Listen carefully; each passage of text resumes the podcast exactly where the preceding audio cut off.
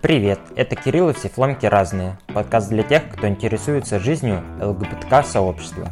Если тебе нет 18 лет, прошу не слушать данный подкаст, так как по законодательству Российской Федерации это запрещено. Меня зовут Женя, моя фамилия Станина. Я соосновательница Центра Т, и я психолог Центра Т, который работает с трансгендерными и небинарными людьми. Мне ты идентифицировался как небинарная трансгендерная личность. Давай поясним. Частично, возможно, для меня, потому что я с этим тоже только сейчас, условно, uh-huh. расширяю свое мировоззрение. И для слушателей, кто такие, во-первых, небинарные личности? Небинарные люди – это люди, которые не идентифицируют себя однозначно ни как мужчину, ни как женщину. Тогда трансгендерные люди – это? Все люди, включая небинарных, чьи гендеры относятся от пола приписанного при рождении. Если брать определение трансперсона, тебя правильно называть транс-женщиной? Ой, нет. Я отношусь к широкому спектру, если говорить про транс-людей, но я не бинарный человек. Мой, если это важно, пол приписанный при рождении женский, но я себя ощущаю в течение жизни то как женщина, то как мужчина, долгими периодами. Сейчас я скорее выгляжу и скорее веду себя и чувствую себя как женщина, но по большей части в течение жизни я чувствую себя как мужчина. А можешь рассказать, как это разделяется, как можно разделить эти ощущения? То есть э, можешь ли ты это связывать с какими-то окружающими факторами, где ты, может быть, раньше работала, жила? Это влияло на то, что ты ощущалась угу. мужчиной либо женщиной? Как это происходит. Я, наверное, еще добавлю что-то в плане терминологии. То есть я себя идентифицирую, если совсем там узко, то как бы гендер. То есть как раз про две части, которые меняются. Я их не контролирую и не очень знаю, от чего они меняются. Просто знаю, что это какие-то длинные периоды. Но длинные это от года до семи лет, которые mm-hmm. периодически сменяют друг друга. Я родилась в Екатеринбурге, и я в детстве очень до позднего возраста не знала, чем девочки отличаются от мальчиков. Как бы меня mm-hmm. это особо не волновало. Я просто в зеркале видела мальчика. И когда я узнала все-таки, как бы, что они чем-то отличаются, я думала, что я транспарень, что мне надо в переход, как бы, и вот с этой светлой мыслью дожила до 16 лет пока не встретила небинарного человека, который рассказал мне, что бывают небинарные люди, про то, что можно как-то вообще про это думать. И вот с тех пор, получается, с 16 я себя идентифицирую как небинарного человека. Просто тогда такого слова не было, mm-hmm. было слово там типа гендер-квир, там что-то такое, вот. Mm-hmm. То есть эта тема довольно свежая для транссообщества. А как это визуально отображается и в целом в поведении, в речи? Если говорить про меня, то у меня визуально сильно отображается, но в том плане, что из того, как ты меня сейчас видишь, я никогда в жизни не красила ногти, сделала себе ногти, я отрастила и покрасила волосы, я стала ходить только в платьях вообще, то есть у меня нет, нет другой одежды сейчас. Но это скорее моя история про то, что мне прикольно проживать, знаешь, самые полюса, то есть вот как раз вот типа очень феминно или очень маскулинно. То есть, на самом деле, если это все как бы разобрать и выбрать для меня другую внешность, я могу легко выглядеть достаточно маскулинно. Потому что я там, я высокая, переконструирую немножко внешность. Но мне это потому что по кайфу. У меня нет опыта, скажем так, трансмаскулинного гормонального перехода. Есть определенный опыт с гормонами, может, я потом угу. куда-нибудь тоже расскажу. Когда ты сначала ощущала себя мужчиной, и потом в какой-то период начала ощущать себя больше как женщина, что поменялось в твоей жизни? Ну, в плане, либо это была прям полная смена образа жизни, в плане там сменила работу сразу и так далее, или тебе на работе, ну, на работе совершила условный камин пришлось объясняться как-то? Слушай, ну вот первый такой переход был, когда я еще была подростком. То есть, если mm-hmm. про самый-самый первый, как раз, когда у меня вот появились большие подозрения, что я все-таки не бинарная история для меня. Мне было 14 лет, как раз я влюбилась в девушку, и меня резко очень понесло в какую-то очень феминную часть как раз. То есть я стала тоже отращивать волосы, я пошла в модельную школу, я выглядела очень феминно. У меня очень сильно поменялись увлечения и внешность. Но прошло два года, и наоборот, как будто я вернулась назад. У меня все не стыковались вот эти куски, как, угу. как оно может быть вообще вместе. И я еще добавлю, наверное, что у меня меняются телесные ощущения, ну, в плане, а, насколько мне комфортно с моим собственным телом, и как я его воспринимаю, как я вообще себя вижу была такая качающаяся история. Поэтому, когда я начала уже где-то работать, я 16 работаю, я уже в целом про себя, про это знала. Я могу сказать, что я открыта как транс-человек только последние года два, даже, может, mm-hmm. полтора. До этого мне было в целом условно нормально, если меня принимали скорее за лесбиянку. И в этом плане я была больше открыта. Хотя я не лесбиянка. Мне казалось, что это какая-то, знаешь, часть идентичности, которая легко принимается, но более-менее обществом, что можно будет там условно списать какие-то внешние изменения на это, и как бы, ну, так, в общем, и было. Мне казалось, что если я буду говорить там что-то про гендер, то мне будут приписывать там психиатрические диагнозы, что-нибудь такое, mm-hmm. и было страшновато. То есть я правильно могу пояснить, что в плане сексуальной ориентации ты гетеросексуальный Я не гетера, я скорее, наверное, квир или пансексуально, угу. что-то такое. Это менее понятная для меня история, угу. чем про гендер, но скорее пока на данный момент мне нравятся разные люди разных гендеров, угу. как-то так. Расскажи, пожалуйста, в целом, с какими трудностями тогда в жизни приходилось сталкиваться в связи вот э, с гендерной идентификацией себя? Меня очень круто травили в школе, очень сильно. Причем именно касаемо не ориентации, а именно про гендер. Причем с такой, я бы сказала, со средней школы мне говорили одноклассники, что ну ты парень, ты не девушка, и все вот в эту сторону. Uh-huh. Я не очень понимала, что им ответить, потому что, ну, они говорили правду, но почему-то было понятно, что ну, ты правда надо что-то делать. Mm-hmm. Я пыталась как раз, как раз не из своего желания, а вот из серии типа так, как выглядит среднестатистическая девочка, там вот как-то это собрать. И это вообще травлю усиливало. Ну, это была для меня довольно такая прям болезненная история, она кончилась таким прям нормальным насилием ко мне, и я поменяла школу. Угу. Я перешла из там, районной школы в регионе в гимназию, и на этом для меня какая-то история прям с глобальной травлей закончилась, если говорить про гендер. В целом, наверное, все. Какие-то остальные случаи были больше связаны или с тем, что меня принимали там за гомосексуальную женщину, или с какой-то активистской деятельностью как раз. Там угу. были нападения на мои мероприятия были, которые я в Екатеринбурге делала очень давно. В целом, больше особо не было. А в целом можешь поделиться, как эксперт из Центра Т, психолог, с какими трудностями встречаются транс-люди по жизни со стороны камин возможно, непонимания людей, до ну, каких-то физиологических, либо осознания себя самого, угу. то есть поиск себя. В первую очередь это изгендеринг, деднейминг. Это когда человек называет свои предпочитаемые местоимения, и люди все равно не называют их, не обращаясь к нему. Деднейминг, соответственно, когда упоминают э, неактуальное имя для человека или его непредпочитаемое имя. То же самое трансфобия. Практически тот же самый набор, что и у лесбиянок, у геев. Угу. То же самое, только плюс к этому еще история телесной социальной дисфории, да, то есть тем, как человеку со своим собственным угу. телом и как он хочет считываться в обществе и как ему в этом плане комфортно. И с доступом к медицинской помощи, потому что в Москве с доступом к медицинской помощи неплохо, uh а в регионах-то совсем нет. Это довольно сложная история. А какая может быть потребоваться медицинская помощь? Ну, то есть в чем может быть дисконнект?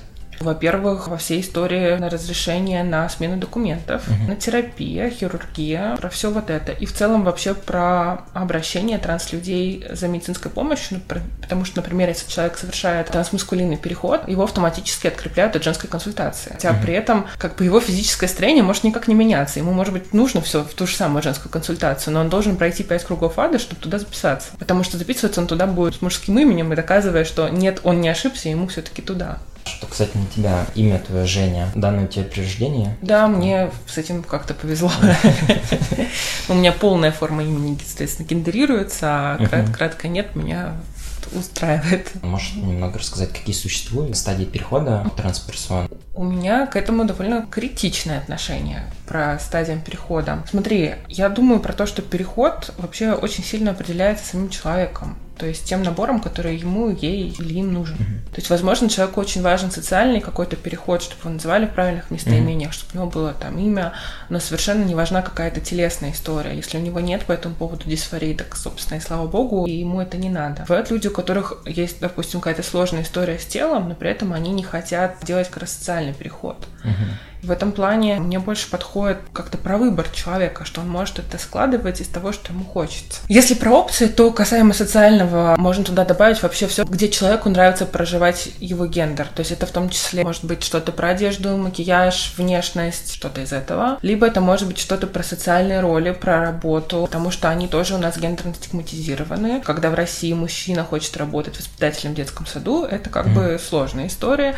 Если мужчина хочет воспитывать пятерых детей, это тоже тоже сложная история. Но это тоже может быть проживание какой-то mm-hmm. гендерной роли, если это как-то вот гендерно окрашено, если человек хочет так, так это проживать. Это может быть, соответственно, смена паспорта на предпочитаемое имя или и предпочитаемое имя, и предпочитаемый гендерный маркер. Можно просто поменять именно гендерно-нейтральное, не меняя ничего, без всяких mm-hmm. справок. Можно пройти комиссию, поменять, соответственно, паспорт. И, и для этого не нужно иметь никаких физических изменений в теле. То есть можно просто это сделать. Это про социальную какую-то часть. Если говорить про физическую, то это, соответственно, может быть гормонотерапия, это может быть какие-то и небинарные варианты гормонотерапии, когда она какое-то время принимается, потом останавливается, либо какие-то сниженные схемы, там, про тестостерон. Что еще? Ну и хирургия, соответственно, как бы тут э, это безграничная практическая штука. То есть э, люди делают верхние операции, нижние операции, какую-то косметику, эстетические какие-то операции.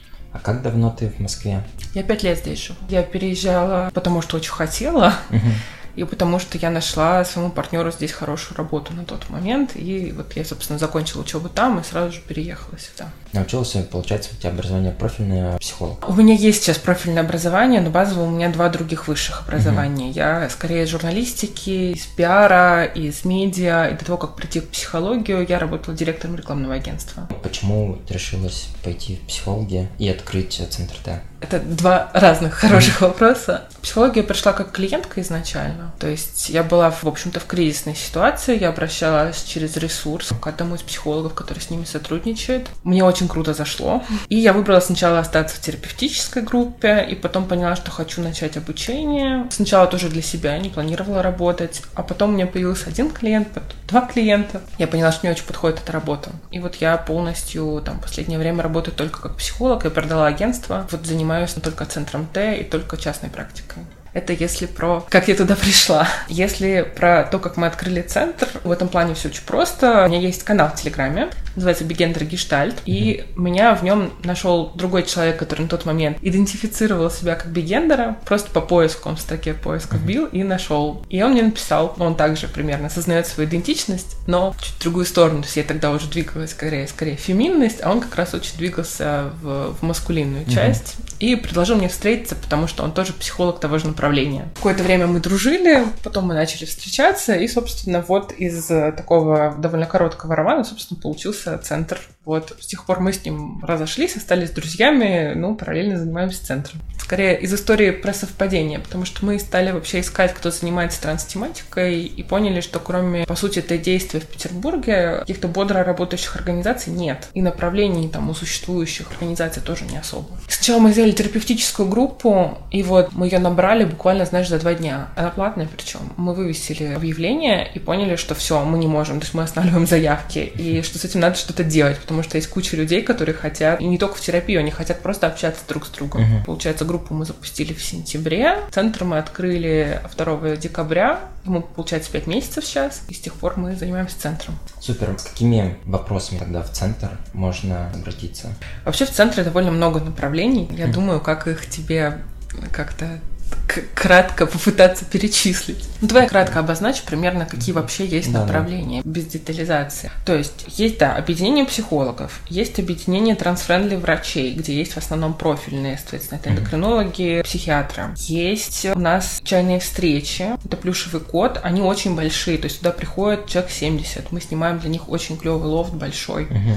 Вот, и там прям классно и комфортно. И там есть охрана. У нас есть родительский чат и группа поддержки для родителей. Насколько я понимаю, то и другое пока самые большие в России. Mm-hmm. То есть группы поддержки очные онлайн собирают у нас человек по 10. Чат 25 человек родителей. У нас есть консультант, который работает по вопросам иммиграции и карьеры, вообще карьерный консультант. Mm-hmm. Есть обучение, которое мы ведем сами для психологов, психотерапевтов. Телевизорская группа для психологов тоже есть. Может быть, я что-то еще вспомню. Мы собираем деньги на нашу деятельность на сайте сайте. На данный момент мы не имеем никакого гранта, соответственно, и зарплат мы тоже не имеем. Но какие-то такие повседневные расходы центра, аренда помещения, там социальные места на терапевтической группе, это все закрывает нам частные пожертвования. То есть, получается, все услуги, которые можно у вас получить, они бесплатные? Не все. Кроме... Соответственно, врачи тоже платно mm-hmm. работают, психологи платно работают, обучение мы платно обучаем. Все остальное бесплатно. Еще можно к нам за информационными консультациями просто обращаться, потому что не все есть врачи на сайте, не все готовы как бы ну, открыто mm-hmm. афишировать, что они работают с транслюдьми. Но нас можно про это спрашивать. В серии можно к тому-то обратиться, как там mm-hmm. такой-то психиатр относится к небинарности. В общем, какие-то такие подковерные вопросы можно нам задавать. Мы довольно быстро отвечаем там за сутки. А есть ли у вас уже внутри центра волонтеры? Да. Какой, какой у вас примерно штат? У нас в районе 16 человек, которые с нами сотрудничают сейчас. Можешь рассказать, для чего вы собираете комьюнити ЛГБТ- friendly, в целом психологов? Ну, то есть, вот, я представляю комьюнити, значит, чат, где они общаются. Вот, о чем они общаются, психологи? У нас не совсем комьюнити ЛГБТ- friendly психологов. Uh-huh. У нас комьюнити как раз психологов, которые сами транслюди и работают uh-huh. с транслюдьми. Uh-huh. То есть у нас есть психологи, которые френдли, которым мы тоже направляем, ну, потому что просто мы не можем там покрыть все направления, например. Но конкретно те психологи на сайте, они сами транслюди. Иногда это критично важно для людей, которые обращаются, чтобы у человека был похожий опыт. Чтобы это был тоже там трансфеминный или трансмаскулинный человек. Или чтобы это был тоже небинарный человек. И мы там очень разновозрастные тоже. Мне кажется, я одна из младших. Мне 28, самому старшему психологу за 40. И чтобы была возможность выбирать специалистов. Есть, может быть, то, что ты говоришь, что скорее интервизорская группа, это вот как раз такая тусовка психологов, которые обсуждают между собой а, какие-то сложные случаи, сложности в практике. Я не отношусь к интервизорской группе, но там в целом ее проводят люди, которые учились у нас на наших программах. Хорошо, а есть ли у вас статистика за пять месяцев существования, сколько вам обратилось, там, возможно, сколько вопросов вы помогли решить, э, не знаю, повлияли на судьбы людей? У нас есть статистика по информационным консультациям. Я знаю, что их вот на данный момент как раз просто считали, их 82 мы успели провести. Другой деятельности, наверное, не смогу сказать. Но вот я называла как раз правительский чат, то есть по количеству людей. Терапевтических, соответственно, было 12 человек, 13 человек в текущей группе. Вот как-то примерно так. Радужный код собирает в районе 60-70 человек. Чат, где есть ребята, только те, которые уже побывали на чаепитиях, там сейчас в районе 150 человек. На этих встречах только трансперсоны? Трансперсоны, небинарные люди и их партнеры. Мы еще писали партнеров, потому что людям бывает сложно самим, допустим, прийти, там, с партнером попроще. Партнеры, я верно понимаю, что могут быть... Не транслюдьми, Не да. транслюдьми. Да. А планируете ли как-то еще интегрировать на встрече не трансперсон, то есть, возможно, представители ЛГБТ, но кому, возможно, было бы важно... Скажем так, в моем понимании, очень важно понимать, э, как коммуницировать э, с транслюдьми, но если ты с ними никак не коммуницируешь, в целом сложно понимать, как коммуникацию простраивать. Угу. Вот, то есть, если у вас в планах такое. Угу. Слушай, пока скорее нет, потому что нам хочется как-то немного отделяться от общей ЛГБТ-истории. Угу. Я думаю, что мы будем проводить какие-то общие мероприятия, где будут и трансперсоны, и не трансперсоны. Но конкретно чаепитие хочется оставить как-то вот для угу. своей тусовки. И вот мы туда даже вот, допустим, с партнером можно прийти, а с другом нет. Вот, чтобы как раз не делать его для всего комьюнити, потому что, боюсь, мы просто зашьемся по количеству человек. То есть нам придется менять площадку в какой-то момент. Она и так довольно большая. Хорошо. А где вы при создании центра брали экспертизу и черпаете ее сейчас? То есть логично, что в университете такое не преподают. В плане как общаться, работать и разбирать вопросы трансперсон. Вот, где вы изначально брали экспертизу и, возможно, сейчас ее пытаетесь держать актуальной. Во-первых, у нас у обоих есть базовое образование, естественно, гештальт-институтов. Uh-huh. Это МГИ у меня и МИГИ Пуяна. Я обучалась у Инги Грин, у нее есть семинар по работе с транслюдьми. И в целом практически нет вообще каких-то актуальных обучающих программ, ну, кроме нашей, Инги и еще одну, я знаю, в Питере, их реально, ну, маловато. Uh-huh. То есть, по сути, наша вся информация — это какая-то переводная литература, что-то в интернете, что-то такое, вот. И, собственно, те люди, которые обучают людей, которые хотят работать с транслюдьми, это пока что мы. Общаетесь ли вы как-то с вашими коллегами, условно, по управлению за рубежом? За рубежом пока нет, но мы много общаемся с питерским Т-действием, мы uh-huh. общаемся с другими транс-организациями, собственно, ну, есть же сильная организация в Новосибирске, в Краснодаре, ну, собственно, в Питере. Uh-huh. Вот, с ними, да, и очень круто мы в том числе обменивались контактами врачей, мы приезжали брать интервью, мы сейчас делаем сами много материалов, ну, которые можем тоже отдавать коллегам, вот что-то такое. В целом, как сейчас обстоят дела с, не знаю, можно ли так назвать трансповесткой в регионах у нас в России? Я могу на это как-то отвечать только очень косвенно, потому mm-hmm. что мы пока на данный момент московский центр. У нас есть в том числе даже онлайн-группа поддержки есть, есть, понятно, онлайн-консультирование, но в целом мы как-то сосредоточены на московской истории. Ну, а сейчас к вам как-то часто обращаются из регионов? Обращаются, да. да. Ну, и за информационными консультациями, за психологической поддержкой. И пока самое крутое, что мы сделали для регионов, это возможность получить справку от психиатра, не комиссию, а просто справку, которая дает, собственно, право на прохождение гормональной терапии, но не дает права на смену документов. Наши психиатры дают ее онлайн, то есть можно ее пройти онлайн за одну консультацию, не там недолго наблюдаясь у психиатра. И это крутая история для регионов, и в том числе у нас есть эндокринологи, которые онлайн принимают, соответственно, также могут онлайн выписать рецепт э, на гормоны, которые могут прислать в регион, и, соответственно, человек из какого-нибудь глубокого региона может получить и то, и другое, и пойти искать себе там свои препараты, которые ему нужны. Эта история до нас, насколько я понимаю, практически вообще ни у кого не было.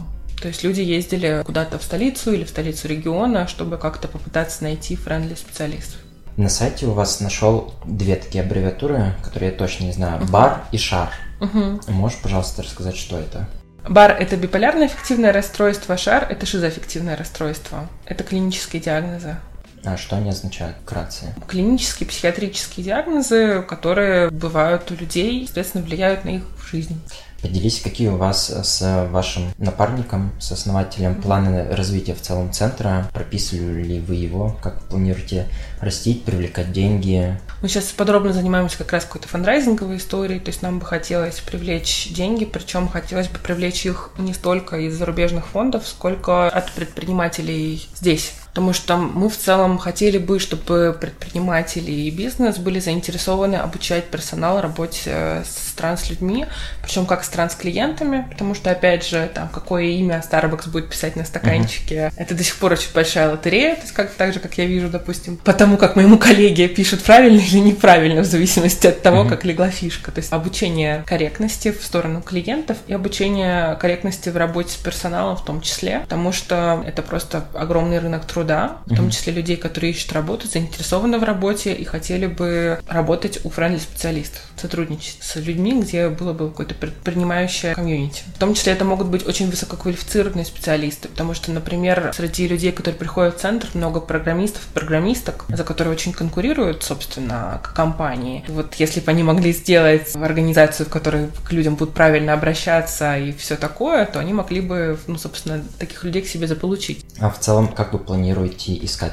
предпринимателей? Мы планируем напрямую обращаться пока и обращаться к тем, кого сами транслюди рекомендуют как френдли работодателей. То есть обращаться, пробовать сотрудничать, пробовать как-то привлекать. То есть мы готовы их обучать. Мы были бы рады, если бы они поддерживали нашу uh-huh. деятельность, в том числе финансово. То есть каким-то таким образом нам хотелось бы работать. Но мы довольно много как раз слышим историй про friendly работодателей. То есть uh-huh. когда внезапно именно работодатель оказывается максимально friendly и организует какую-то защищающую среду, там, в том числе, допустим, пишет, там, организует каминг-аут, угу.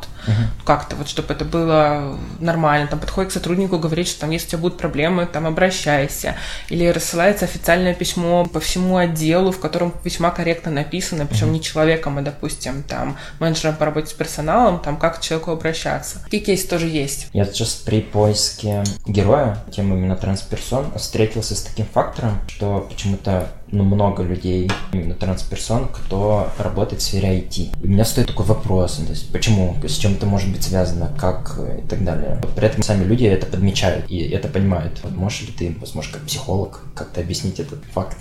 К сожалению, нет, не могу. Я могу только сказать, что, может быть, как раз у IT-специалистов немного больше привилегий в плане возможности быть открытыми людьми. Uh-huh. Поэтому я знаю довольно много трансженщин или трансфеминных персон из IT. И меньше знаю, наверное, из других областей. Вот, возможно, ну, в том числе и потому, что больше принятия на работе, больше финансовых возможностей, больше открытость в целом. Но мне кажется, видимость транс-людей настолько низкая, что мы не можем просто судить по тому, кого mm-hmm. видим, сколько их там еще. Mm-hmm. В том числе мы не видим людей, которые, допустим, очень бы хотели, но так никогда и не решились на хоть какую-то составляющую перехода. И тогда мы воспринимаем их там внешне полностью как-то с гендерных людей, но при этом они не являются. Можешь рассказать такую составляющую у трансперсон про построение серьезных отношений? Вот, насколько это возможно? Либо сложно, то есть найти нужного человека, и чаще трансперсона встречается с гетеронормативным человеком, будь это женщина, будь это мужчина, вот, либо все-таки находит а, того, кто плюс-минус, скажем так, либо не бинарная личность, либо тоже трансперсон, то есть как Слушай, очень по-разному. Понятно, что среди трансперсон тоже есть люди всех ориентаций uh-huh. по-разному. Вот, собственно, все, что ты называл, это все, что я в целом вижу в сообществе. Uh-huh. Если говорить про меня, то у меня опыт есть и с, женщинами, в основном бисексуальными женщинами, с небинарными персонами, причем количество небинарных персон. Если именно отношений, то как-то вот скорее ту сторону, а какой-то там, не знаю, сексуальный, эротический опыт вообще с людьми всех гендеров, мне кажется, с, гендерными людьми тоже. Хорошо. Вот представь, как может проходить в целом обучение. Давай представим, что там через 150 лет неожиданно общество приняло факт нормальности ЛГБТ-комьюнити, в целом, в частности, трансперсон, как может проходить обучение по коммуникации между людьми? Люди с детского возраста понимали, как общаться с трансперсонами. Мне кажется, там какие-то минимально важные такие штуки, что гендер человека не равняется его полу, что если человек говорит свое местоимение, лучше к нему так и обращаться, или свое имя, даже если оно как-то не сочетается с твоим представлением про то, как нужно или не нужно соответствовать. Мне кажется, это даже не через 150 лет, это какая-то штука, которая в целом mm-hmm. происходит и сейчас. А вообще про нормальность того, что я могу как-то сочетать человека и сделать это неправильно. Мы же постоянно это делаем. Mm-hmm. Не знаю, я вижу на улице человека, я фантазирую, там, какая у него профессия, там, есть ли у него семья. Я знакомлюсь, выясняю, что все совсем по-другому. Я же нормально к этому отношусь. Mm-hmm. Почему тогда людям сложно, если человек говорит, что у него другая гендерная идентичность? То есть для меня это лучше спросить. Mm-hmm. Вот. То есть, если, кажется, уточни. Если уточнил, можно спросить, что человек под этим подразумевает.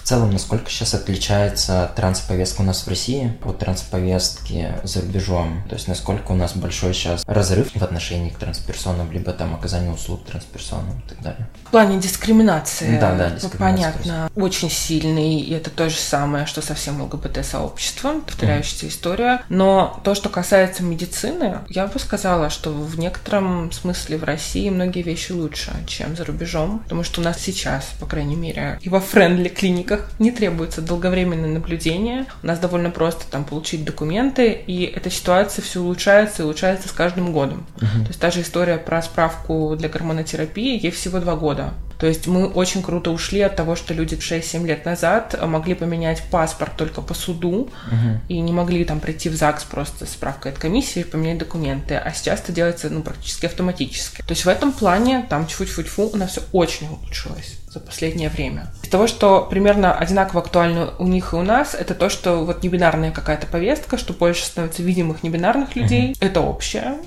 И про какие-то контакты с трансэксклюзивными феминистками тоже и у нас, и у них это тоже актуальная тема. Наверное, у них больше, чем у нас. У нас в целом повестка угу. менее заметна. Мои два крайних вопроса. Первый будет, я сейчас с гостями играю в такую игру. Есть карточки с вопросами разными. Не я их придумал. Вот, тебе нужно вытянуть и ответить на вопрос. Хорошо. Каким было твое первое впечатление обо мне? Ой, что у тебя очень классная квартира, очень классный котик. И второй вопрос, связанный с подкастом. Названия все фломки разные за счет того, что все мы разные люди, разные истории, проживаем разные жизни. Можешь поделиться, чем ты отличаешься от других? Сразу подумала, что ты предложишь мне выбрать цвет. Я такая, розовый, я хочу розовый. Чем я отличаюсь от других? В основном как раз какой-то историей, наверное, вот флюидной идентичностью, да, тем, что у меня меняется какая-то гендерная история. Может быть, еще немного амбициозностью, тем, что я в целом по жизни делаю какие-то клевые большие проекты не боюсь их делать. Вот чем-то таким. Спасибо тебе большое, что согласилась на запись подкаста. Mm-hmm. Мне было супер интересно и супер полезно, потому что я для себя тоже открываю широкий мир в целом LGBTQ комьюнити, особенно, ну, кроме буквы L и G, ну, типа все остальные mm-hmm. для себя. Вот, спасибо большое. Mm-hmm. Спасибо тебе. Слушай подкаст на платформах Apple, Google, Яндекс.Музыка и CastBox. Подписывайся на телеграм-канал, оставляй отзывы и пиши мне лично. Если ты хочешь поддержать подкаст материально и помочь мне с оплатой монтажа выпусков, теперь это можно сделать через сервис Boosty. Все ссылки ты найдешь в описании. Спасибо, что со мной и до встречи в следующем выпуске.